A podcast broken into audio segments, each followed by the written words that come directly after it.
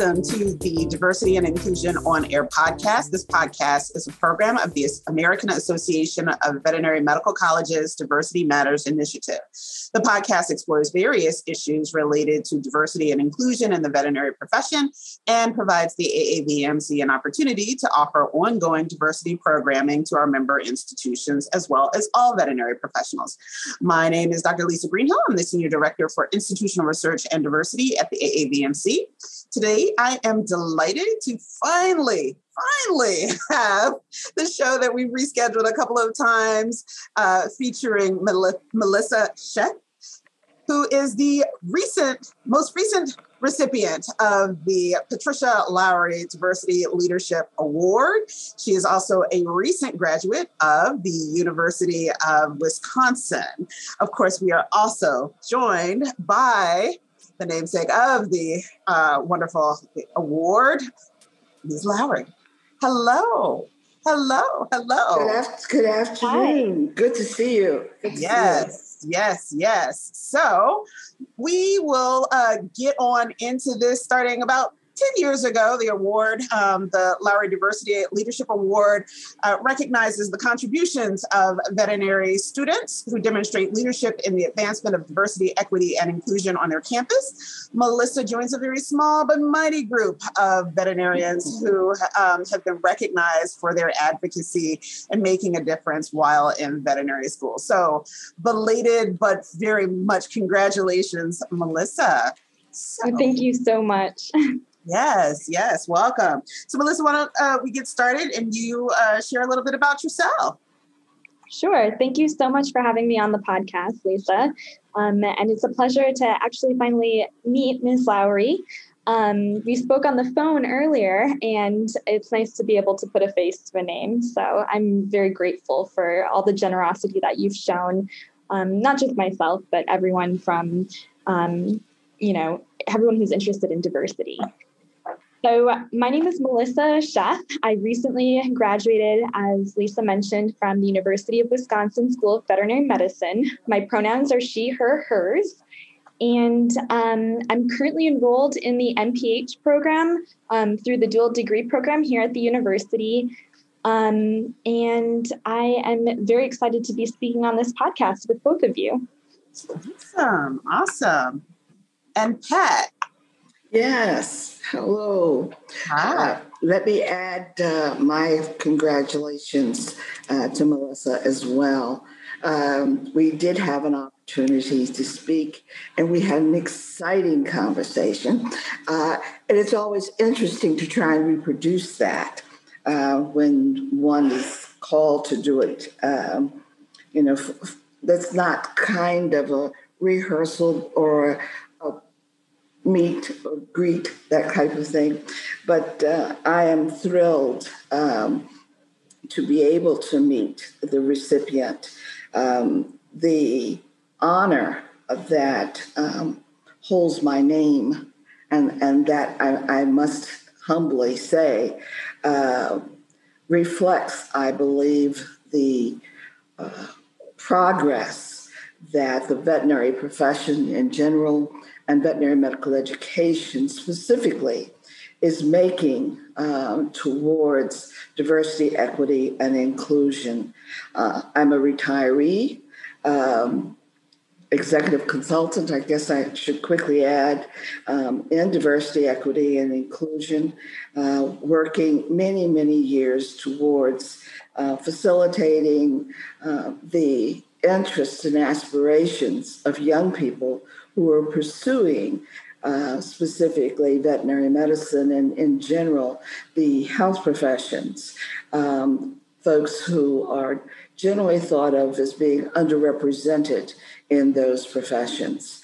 Uh, doing whatever I can, hopefully, uh, by definition, making good trouble uh, towards that aim. And so um, I thank you also, Lisa, for your current and store, storied work um, in the profession, uh, trying to, to labor in this vineyard, uh, making whatever progress we can make inch by inch, sometimes mile by mile. So thank you also, Lisa, for your, your diligence uh, and hard work. Well, thank you. Um, I, uh, you are one of my most favorite people um, in the whole world, um, and uh, I know that there are definitely many, many days that I have not been that I have wanted to crawl out of this vineyard. but for you, your your sage wisdom and uh, your off ledge talking and the whole bit. Um, but yeah, uh, you know, it's it is um, Melissa. We stand on the shoulders of giants. that we do. We do. We stand on the shoulders of giants, and I am definitely a fan of giving folks their flowers while they enjoy them. So, yes. Thank you. Thank you. Yes, yes. So let's go ahead and dig in. So, yes. now that you're not, well, I guess you're still there, but you are now Dr. Sheth. Uh, so, Melissa, you were really, really active um, during your DVM studies. So, you know, tell us how you kind of got into it and and really some of the things that you were involved in uh, while you were earning your DVM. Yes, I so I guess my foray into diversity and equity and inclusion work, I'd say began um, even before I started veterinary school. And so coming into vet school, I had the advantage of already being a little bit experienced, a little bit practiced in working um, in this really, really rewarding field. And so for me, transitioning into some of the leadership positions during veterinary school that allowed me to further cultivate my appreciation for diversity, equity, and inclusion, that was a, a smooth transition for me. Um, and it was one that I had intended all along. So I know for a lot of people, sometimes it just falls into their lap. And um, for me, I intentionally sought out opportunities and experiences that would uh, help me further educate myself. Hey, so so would you? Oh yes, Pat. Looks like you were about to win. Yes. Uh, because I believe I, I have a cheat sheet, uh, having had a wonderful conversation with Melissa.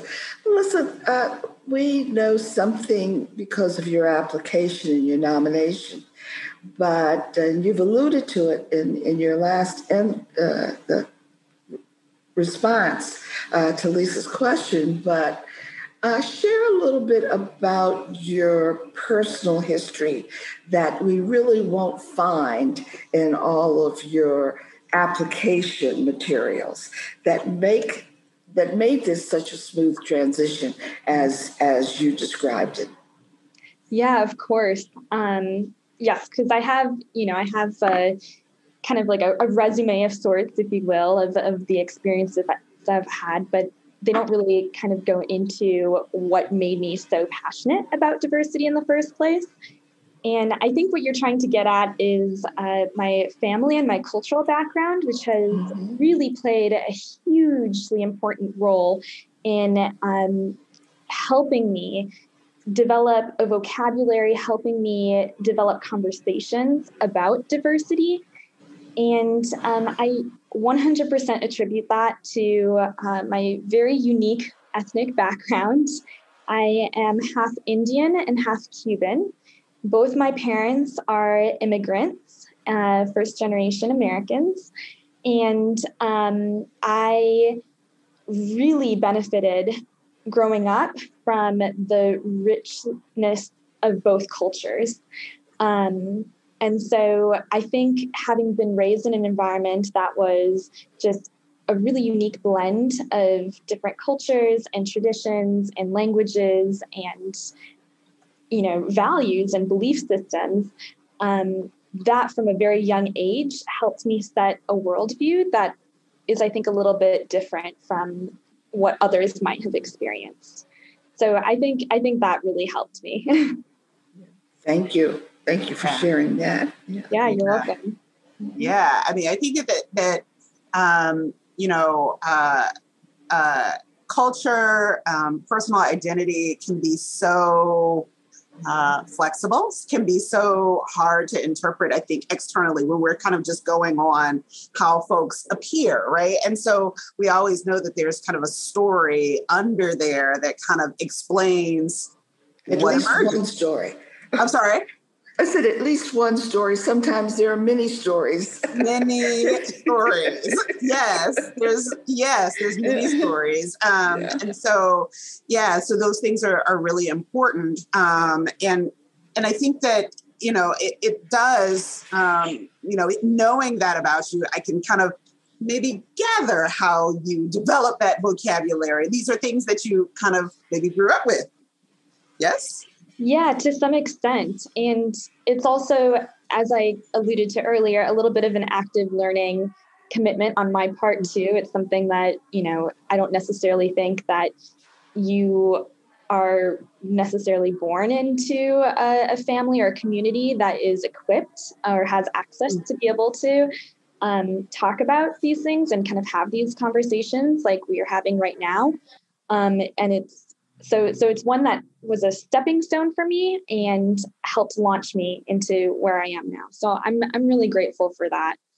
Wonderful. So we know that you're involved in WisCares, which um, Yes. for long, long, long, long, long time listeners of the podcast, we go way back into the dark ages of the podcast. You will know that the very first episode of this show actually featured the founder of WisCares, um, uh, William Gillis. And so, uh, yeah, why don't you tell us how you got involved in, in WisCares and, and what did you do there? Talk us a little bit, tell us a little bit about the program. Of course. Um, you know, I I love Dr. Gillis. I think um, you know, considering that this has been something that's been referenced on your podcast before, maybe viewers are already aware. Um, but just to reiterate, WisCare stands for Wisconsin Companion Animal Resources Education and Social Services.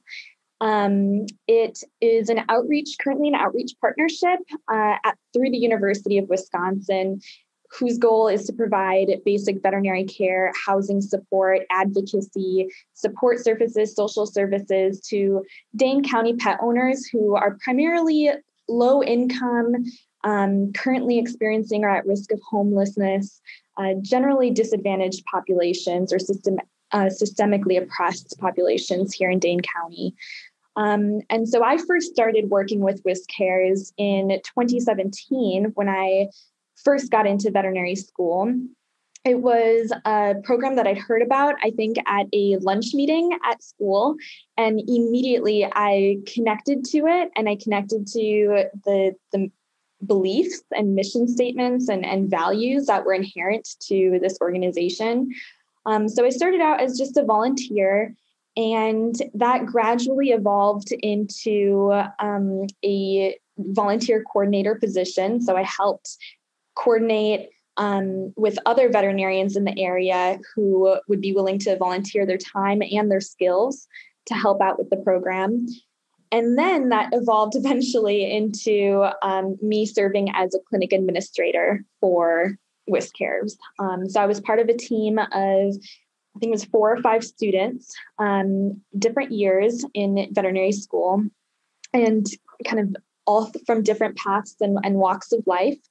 And our job was to work with William, work with Levi Sable, is our head social service coordinator, um, to work with you know the people who were really involved from the beginning with making this program great at enhancing it even further and making sure that we're really catering to the population that we're claiming to serve.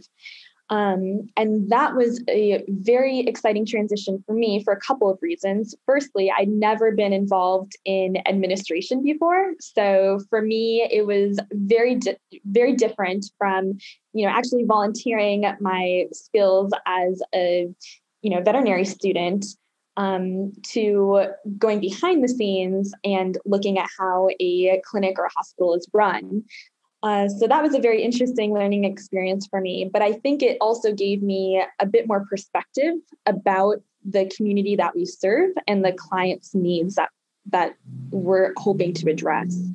Um, and that's something that I have been able to take with me. So even though I, um, you know, left my position as clinic administrator at the end of my third year, right when I started my rotations, um, I I did uh, decide to pursue a rotation at WisCares to see how things would be like, uh, kind of from the other side. And I can't even begin to describe how incredibly fulfilling it was for me to um, come back, you know, at the end of the year of my fourth year, having been away for a year, and, and just see how much growth mm. has happened um, at that institution. And I, I couldn't be more proud of of everything that you know everyone who's been involved in all of all of the work in helping transition WisCares from a small you know out of a out of a trailer clinic to a actual facility with a full service hospital it's just it's been extremely gratifying so i've i guess my WisCares experience has kind of been a backbone of my veterinary school mm. experience mm. That's so that's so cool and WisCares is really an amazing program. I'd love to, you know, see it replicated other places. um,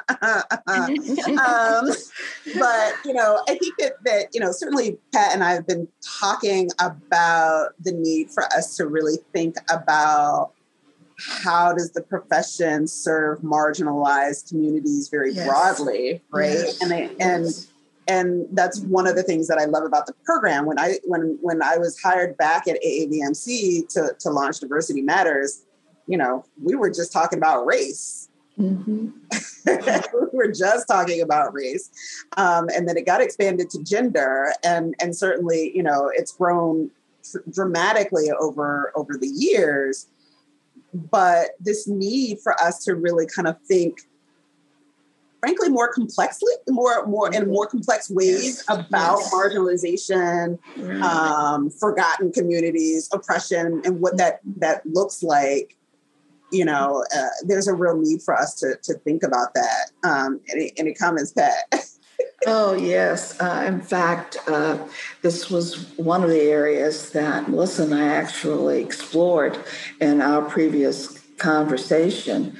Um, and now that she has completed her veterinary training and has, um, uh, well, not initiated, but certainly is now trying to complete her graduate work, we talked about the, as I recall, the, the ability of her specifically being able to merge all of her experiences, not just uh, that ethnic um, duality that she lives uh, as as a complete entity in and of itself. Uh, but um, her interest in WisCares and serving the underserved, and although she hasn't said it today, her interest in international uh, work. Uh, and we thought, what if we could talk more specifically about the domestic uh, potential for One Health. Um, and certainly WisCare gives you that opportunity more than any other specific program uh, that's part of an academic institution. Uh, and so I, I, Melissa now has had, I believe, probably more than an opportunity to think about the public health piece, the domestic piece, the urban outreach opportunity, and also looking at what the parallels are for the international underserved populations and One Health and the domestic One Health opportunities. And so, Melissa, can you? I'm putting you on the spot. I realize that, but I don't believe I'm throwing you a curveball. no, absolutely. You're not throwing me a curveball. Um, I do recall this being kind of a topic of our conversation. And I think that you know, I think there's a part of me that's still very much drawn to to big things and changing the world and all of that.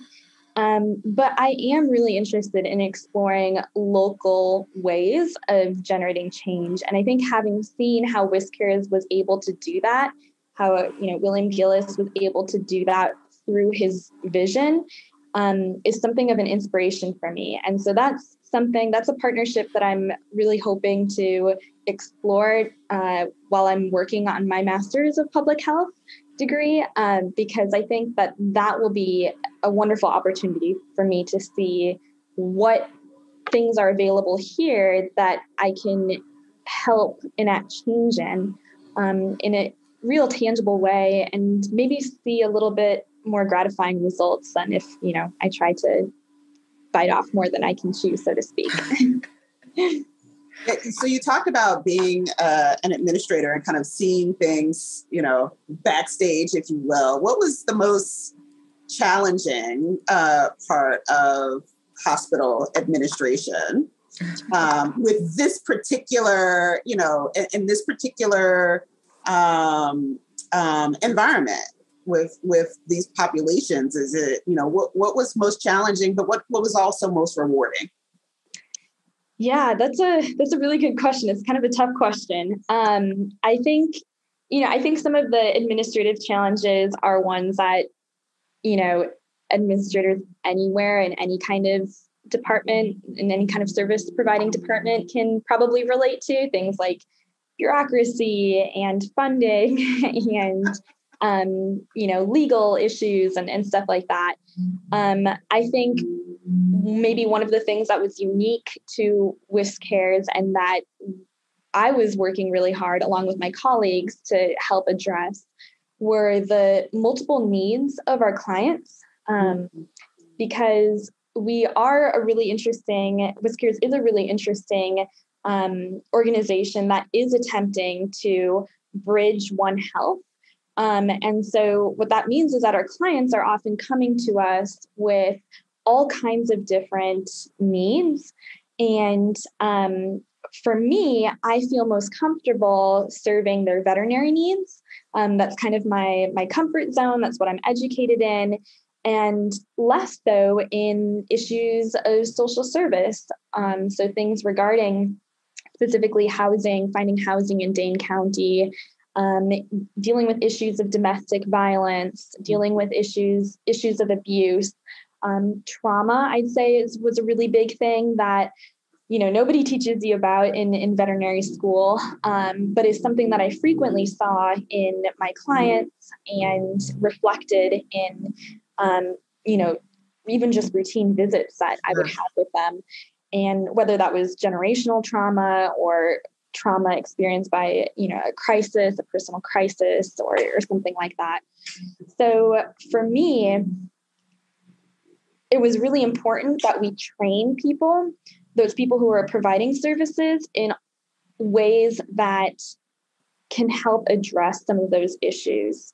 Um, at the same time, acknowledging that, you know, me specifically, I'm not educated in dealing with that. And so, you know, I might not be the best person or resource to go to when there are questions of, um, you know things going on at home. Um, and so i think that was one thing that i personally really struggled with was the difference between providing veterinary advice and then also providing support and advice to people who needed it in other ways but that i wasn't necessarily qualified to give. Um, and so working with my colleagues other providers um, trying to take advantage of everyone's different skill sets and everything that they were bringing to make sure that we were providing the best service possible to, to our clients was you know that was that was a challenge. Um, but it was also a really good learning experience and you know it, it kind of was its own reward because once we were able to see ways in which we could work together as a team across these different areas of one health it became a lot easier to manage some of these cases Lisa, can you give us a specific example of where all of those kinds of things came together that heightened your awareness? Sure. Um, so obviously, I can't be too specific because no, I understand that. Yes. but um, so, for example, um, I remember there was this one time that I had a client who, uh, first of all, there was a huge language barrier because she didn't speak English. She spoke Spanish. And um, actually, I do speak Spanish, but um, conversationally, uh, and medical Spanish is pretty different for me. Uh, at least. Um, and so even just right there, like once she saw that I could speak Spanish, there was a level of trust that was built. But then there was still a little bit of a gap because I wasn't able to effectively use words the way I wanted to use them. Mm-hmm. Um, and so I wanted to maintain this trust and at the same time get her, you know, the help that she needed. So I actually ended up coordinating with um, another student who spoke better Spanish than I and was able to kind of assist this client a little bit better and I think more in a more nuanced way than I would have been. Um, and in talking to this client, it was revealed that uh, she was on the verge of experiencing homelessness because she was um, having an animal, a pet dog, in her home um, who she loved dearly, but who was not allowed on the premises according to like her landlord's agreement. Um, and that's not something that's terribly uncommon here, unfortunately. Um, and so the next step was, you know, I knew nothing about housing laws or regulations or anything like that. So the next step for me was then to go find, you know, someone in social services who did know that. Um, and, you know, it involves multiple steps. It involved me coming out of the exam room, finding someone to talk to, telling them the situation.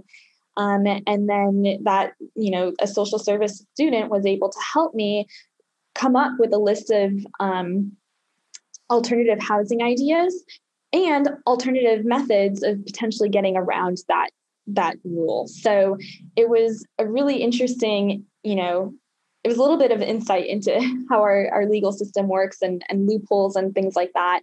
Um, but then being able to communicate that back to her, you know, also involved a, a bit of a translation service. Um, and, you know, she, I don't think fully understood exactly what was happening. And I don't know whether that was because we weren't explaining things appropriately or or what some sometimes you know we have clients of a variety of experiences and education backgrounds um, and you know this stuff goes way over my head too so can't blame people um, and you know i think being able to have bring someone else in to kind of offer additional support long term that was what really helped her get through this um, because again, it would have been one thing if we just handed her a list of, of options and then said, good luck, have fun with this, you know, get back to us if it doesn't work. And another thing for her to have um, someone here who was accountable for her case and and who could follow up on on that with her. So it ended up working out in the end. We were able to get her animal registered as an emotional support animal, and then um, we were able to get a doctor to to write a note saying that you know that this was an animal that had been um, you know had received all the appropriate medical treatment was not a risk to others and um, it ended up getting getting approved by by the landlord. oh, that's great. Thank you so much. I mean yeah. I, I think that that you know the thing about that program and programs like it really humanizes folks and it allows you know, a lot of times we hear about these stories, right? But um, it's very rare that um, students have an opportunity to kind of be in the kind of dropped into it to, and also be um, responsible for helping to find some types of solutions to actually provide aid more than what that immediate training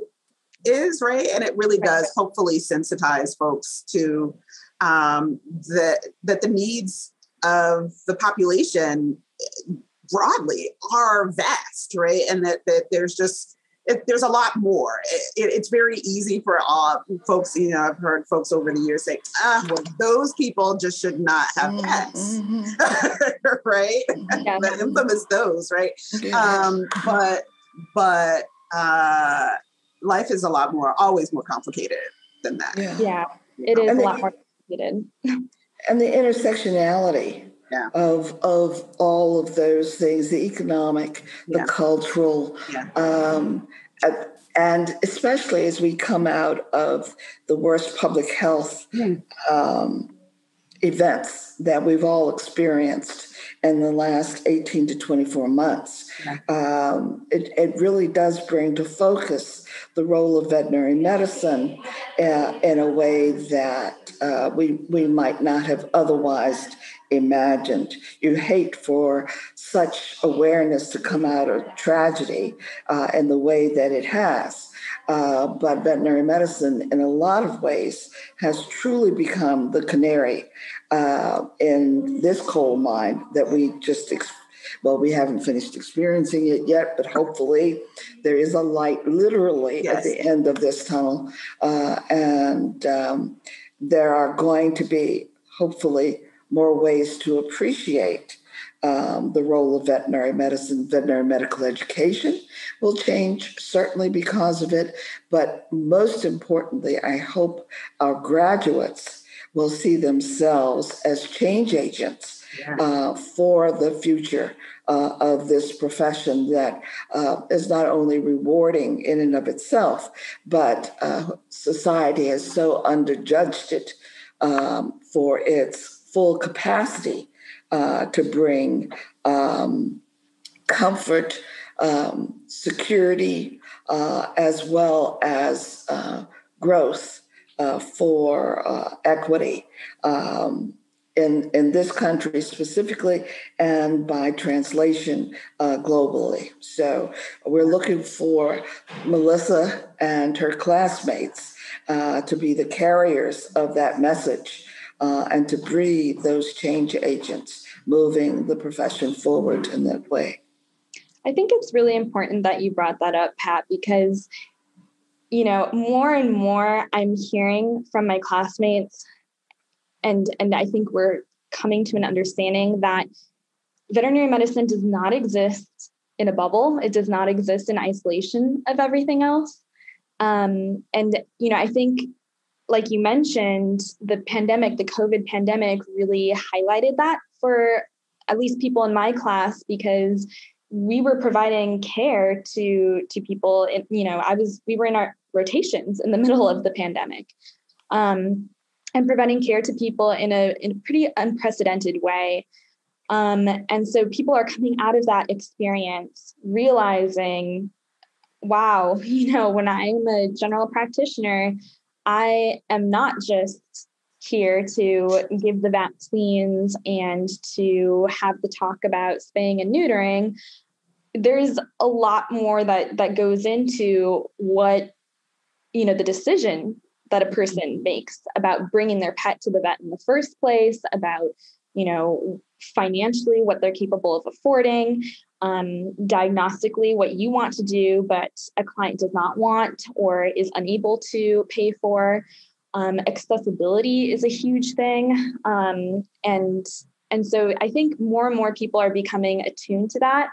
Um, I do wish that was more a part of the veterinary medicine curriculum in general, and I can't speak for other uh, institutions. Um, but I, I, do think that it is important to be raising these points before people are graduating uh, because it can be a bit of a shock to to go right into practice and realize wow you know i was educated in how to do this surgery but not in how to talk to people about you know some difficult issues. And so that's one of the the greatest things about WisCares is that we had the opportunity to do that. And um, out of my classmates who i know did a rotation there well, for one thing, it was extremely difficult to get a rotation there because everyone wanted to do that. And I think that's part of the reason why was because that, you know, was one of the few opportunities we had during our fourth year to actually practice, um, you know, in a safe space with all the resources and all the support,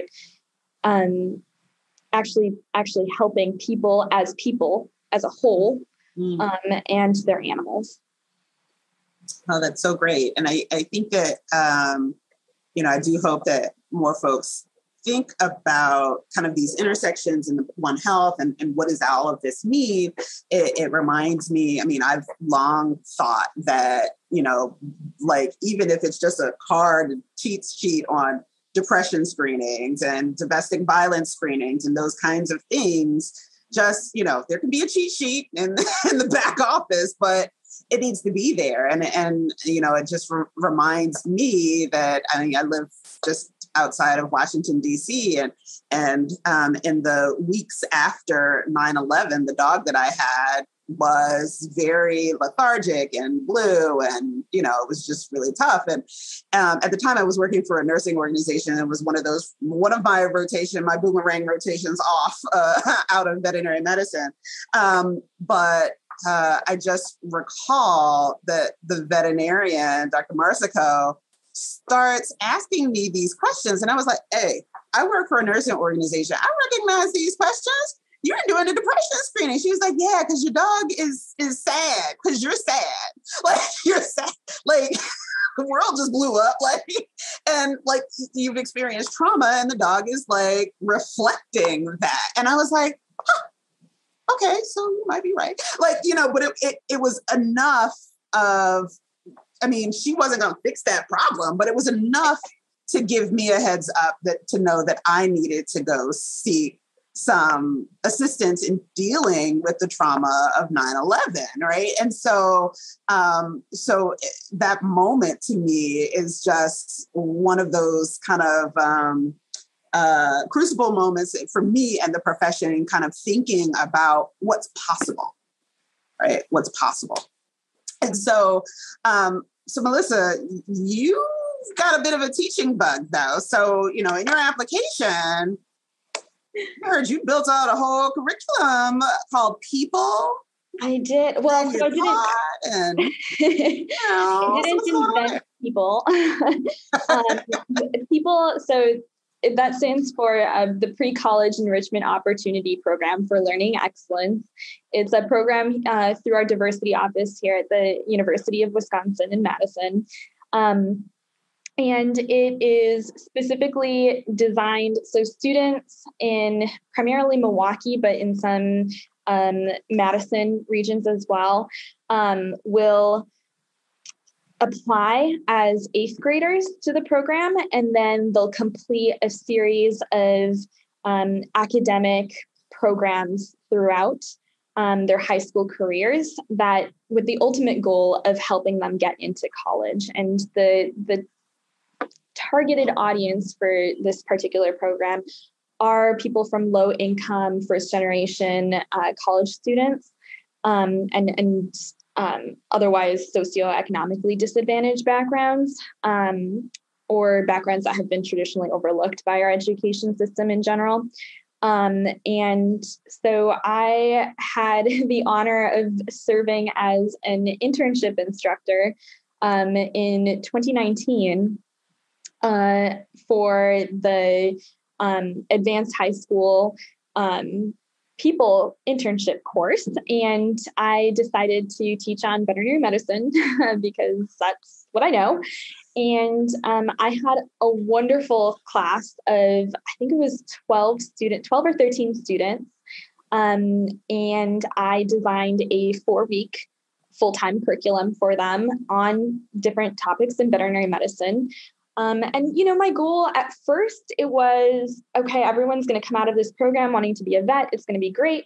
And then as the program went on, you know, I realized as long as I'm helping these kids get exposure to, you know, a field in science, as long as I'm helping them see that when they see me standing in front of the room and I am in that position to to teach and to get an advanced degree as a woman of color, I want them to feel like they can do that too. Um, and so my goals shifted a little bit during that, but it was an incredible experience. I never taught anything before. Um, I don't have any real teaching background. Um, so it was a little bit of a roller coaster for me, but I had a lot of support and help through it. And um, it was just insanely rewarding to be able to see these kids you know, learn something about vet med and actually enjoy it. So I um, actually did end up following up with several of the students afterwards. They would ask me for letters of recommendation or for, you know, to put me down as references. And Um, they're all going to college. Uh, they all started college, and so um, I'm really, really proud of them. Um, but it was it was such a wonderful experience to to be a part of that, and I just I felt so good, you know, being able to to help help these people understand, you know, what is out there for them. Mm. The passion comes first, Melissa. Uh, you you can learn the skills.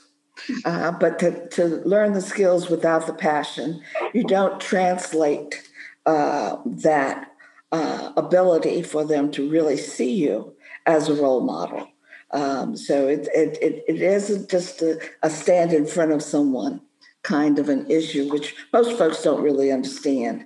Uh, but it is in what ways are you able to convey your passion about what it is that you do that helps young people see themselves mm. uh, as being um, aspirationally uh, something that they may not have ever dreamed of before. Uh, and so the passion comes first. Uh, and then after that, you, you can take a course on pedagogy. So, I mean, you, know, you, you can do all those other things, uh, but uh, passion, and yeah. passion and empathy, cognitive empathy particularly, come first in this, and then the rest follows. And the rest follows almost effortlessly. You don't even realize that um, you're hooked. Uh, mm. And that is exactly what happens right, Lisa? You get hooked. you do. Yeah. Yeah. I mean, I think that, that, that you know, um, one of the other valuable lessons in, in your sharing, Melissa, is, you know, certainly we've all seen since last year in the social uprisings after the murder of George, George Floyd how many folks are you know, in the profession are like, oh my goodness, so we have got to do exposure and we got to go into the hospitals and we uh, like have to, you know, make everybody a veterinarian. Like, you know, and, and, and um, I think a lot of folks kind of go in with that mentality of we will create this cohort of, mm-hmm. you know, students who want to be mm-hmm. veterinarians. And, you know, I, I think that yes, some of them will and mm-hmm. um, you know and i i've long also argued that um, black and brown kids and poor kids and country kids and city kids all are also born with the mm-hmm. idea and desire of being a veterinarian right mm-hmm. like there's no difference there it's really a mm-hmm. difference in accessibility and opportunity mm-hmm. um, and so you know i think that that what you've described and kind of how your own personal goals have pivoted is definitely a lesson for folks in the profession that are interested in working with young people to help those potential mentors understand that that um, yes while one of the big goals might be we want to increase the the pipeline of applicants and and and make sure that it's more diverse and reflective and all of those things that really it is about giving creating space creating opportunity um, creating connection um, role modeling um, you know and really encouraging and nurturing um, folks exactly where they are right right where you found them right? And so um, so thank you for for sharing that. I think it's a um, it's a powerful lesson that i think we gloss over in our attempts to say okay well we want the pipeline to look like this so i guess we got to go do these things.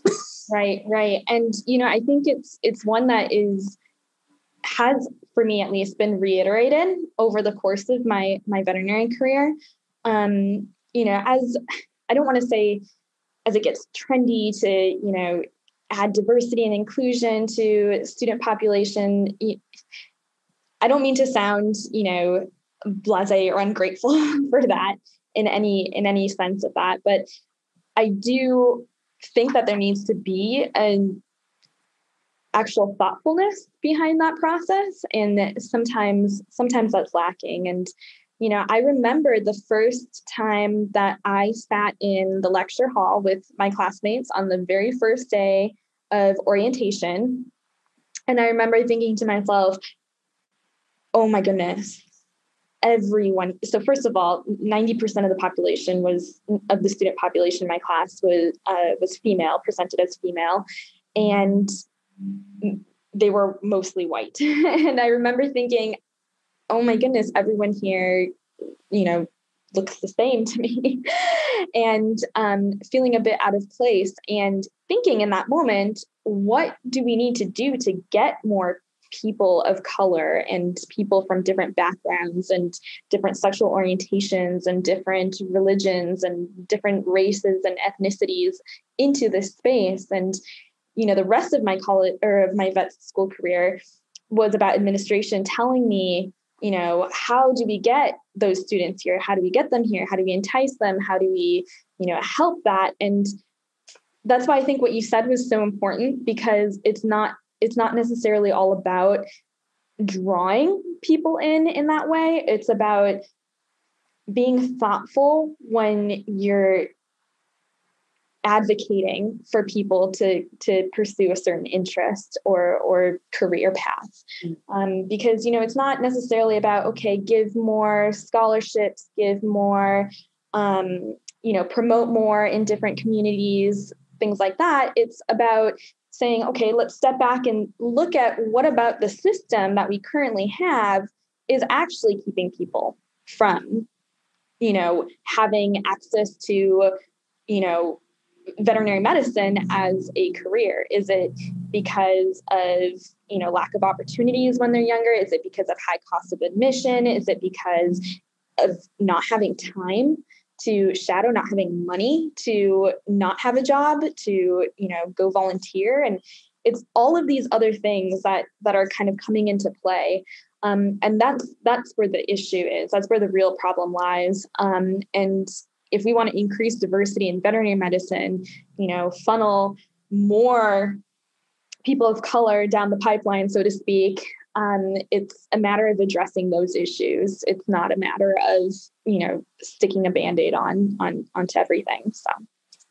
Ooh, snap, snap. Melissa's yeah. over here dropping gems. gems. gems, gems, gems, gems, gems. Yes. And, you know, so many points that I could spend the next hour pointing out just just in, in that response but but one that i think is is important because folks are always you know especially for folks of color oh my goodness you always are noticing race. Like yeah no we do. And that's not a good or bad thing. It's just a Yes. it, just, it just is. Just it is. is. you know, just like you kind of look around and you're like, oh, there are trees. It's you look around and you know, or or you're taking in, you know, you're just taking in your surroundings, yeah. right? Mm-hmm. It is one of those factual things that is noticed. And, and it doesn't necessarily depending on the environment, necessarily result in a value statement or judgment. It just is it's called environmental scanning. Yes. Uh, it, it is what we all do when we enter into any space. Yes. Uh, it just so happens that those of us um, who are uh, generally underrepresented in various populations, whether that's in a committee setting mm-hmm. or in the general population, it's just part of our lens.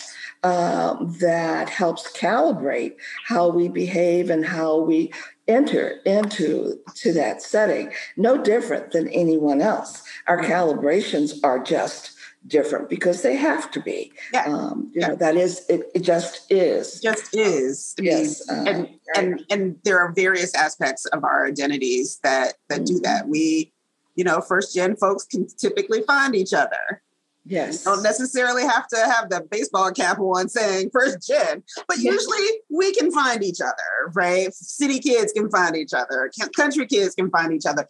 It is just a part of this, yes, environmental scanning that is just actual, factual. Okay, cool. Now I can, you know, go do what I'm going to do. So we're running up on time, um, but I want to ask you. So we know that you're in grad school yeah. because you know you're one of those folks that likes. I can't school. get out of patient. My parents are like, "When are you actually going to have a real job?"